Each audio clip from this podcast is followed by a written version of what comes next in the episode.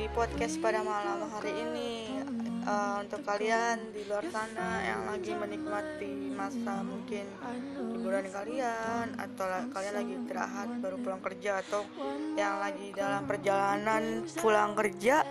Ya, di podcast gue kali ini gue tidak lupa untuk selalu stay safe, berhati-hatilah di jalan saat berkendara atau berkemudi, tetap menjaga kesehatan, dan tidak lupa untuk secara lebih lanjut untuk klik podcast ini, gue tidak pernah lupa untuk selalu mengingatkan para pendengar gue untuk selalu taati dan mematuhi protokol kesehatan yang diberikan oleh pemerintah, yaitu dengan cara mencuci tangan, menjaga jarak, memakai masker, dan menjauhi kerumunan. Oke guys, jadi di podcast pada podcast hari ini saya dengan nama pribadi saya untuk kamu di luar sana yang sedang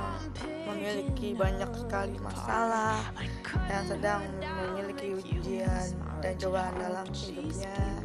Coba kalian dengerin ini, memang hidup itu kita gak pernah lepas yang namanya dari masalah dan ujian.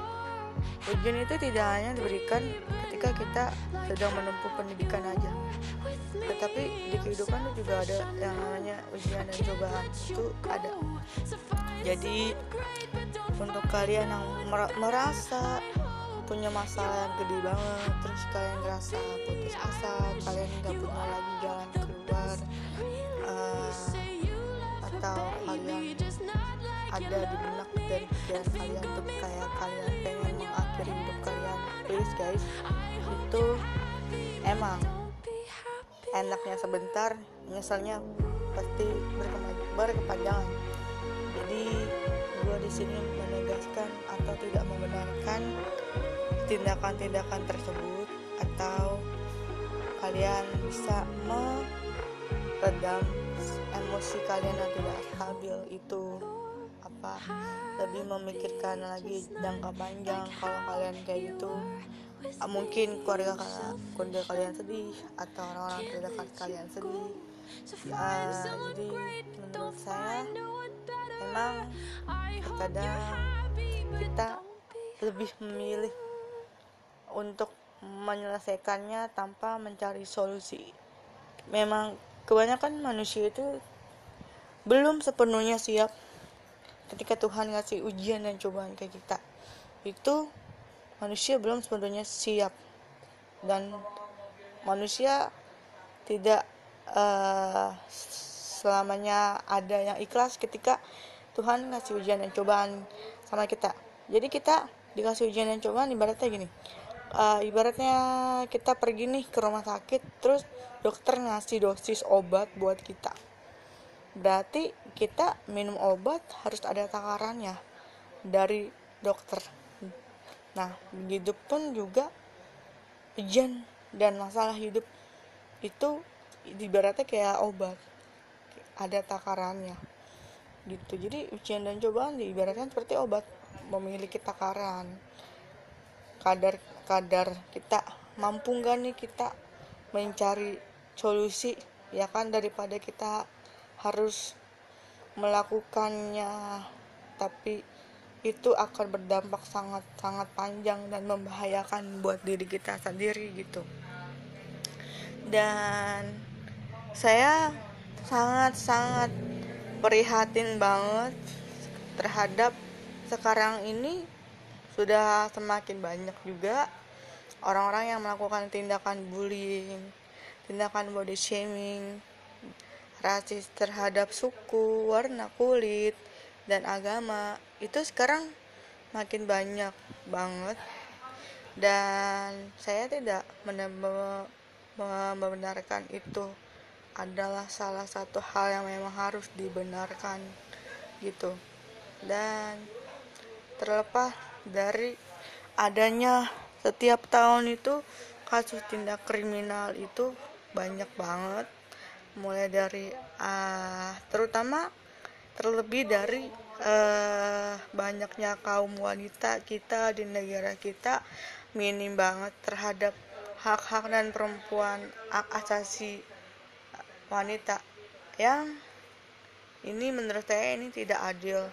Kenapa hukum kita lebih tumpul ke bawah daripada runcing ke atas? Maksudnya adalah di sini the power of money. Jadi ketika duit sudah bertindak di negara kita, hukum itu tidak ada apa-apanya lagi. Jadi hukum itu bisa dibeli. Ini yang membuat saya, kenapa saya bilang ini sangat-sangat prihatin banget. Ya, karena gini, kita juga minim banget sama adanya edukatif untuk siapa? Untuk kita, untuk saya, untuk masyarakat luas, untuk memahami tentang lebih banyaknya itu hal-hal yang berdampak atau menjalar ke hal-hal yang lain yang tidak diinginkan. Itu kurang lebih saya sangat-sangat mendukung jika ini dilakukan. Semoga suara saya bisa ada yang setuju, atau lewat podcast ini saya menyampaikan pesan suara yang ingin saya sampaikan di podcast saya pada malam hari ini. Saya dengan sangat-sangat memohon tanpa mengurangi rasa hormat saya di sini. Saya ingin mengatakan bahwa sebaiknya tolonglah dievaluasi dulu kasus-kasus yang memang belum pernah terselesaikan, daripada kita harus membuka kasus-kasus yang baru di Indonesia ini.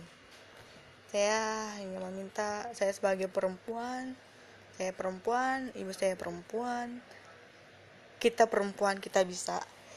Jadi untuk para laki-laki di luar sana, stop. Kalian adalah makhluk yang dilahirkan oleh perempuan. Jadi kalian hargailah perempuan. Saya tidak meminta banyak untuk para laki-laki di luar sana. Pasti ada laki-laki yang benar-benar memperlakukan Anda dengan baik.